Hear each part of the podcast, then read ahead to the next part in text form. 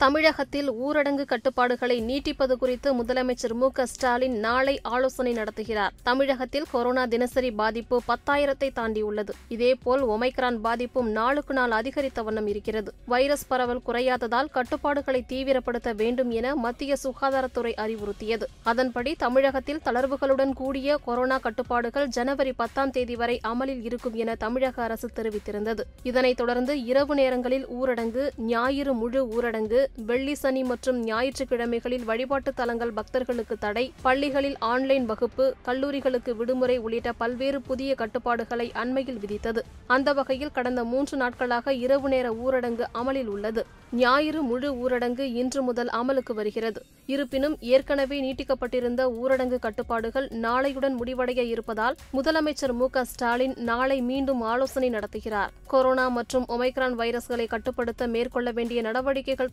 தொடர்பாகவும் கூடுதல் கட்டுப்பாடுகளை விதிப்பது மற்றும் ஏற்கனவே அமலில் இருக்கும் கொரோனா ஊரடங்கு கட்டுப்பாடுகளை நீட்டிப்பது குறித்து ஆலோசனை நடத்த இருப்பதாக கூறப்படுகிறது. சென்னை தலைமைச் செயலகத்தில் மக்கள் நல்வாழ்வுத்துறை அமைச்சர் மா. சுப்பிரமணியன் தலைமைச் செயலாளர் இறையன்பு சுகாதாரத்துறை செயலாளர் ராதாகிருஷ்ணன் மற்றும் உயர் அதிகாரிகளுடன் முதலமைச்சர் மு. ஸ்டாலின் ஆலோசனை நடத்துகிறார். இந்த ஆலோசனைக்கு பிறகு தமிழகத்தில் கட்டுப்பாடுகள் மேலும் தீவிரப்படுத்தப்படும் என கூறப்படுகிறது.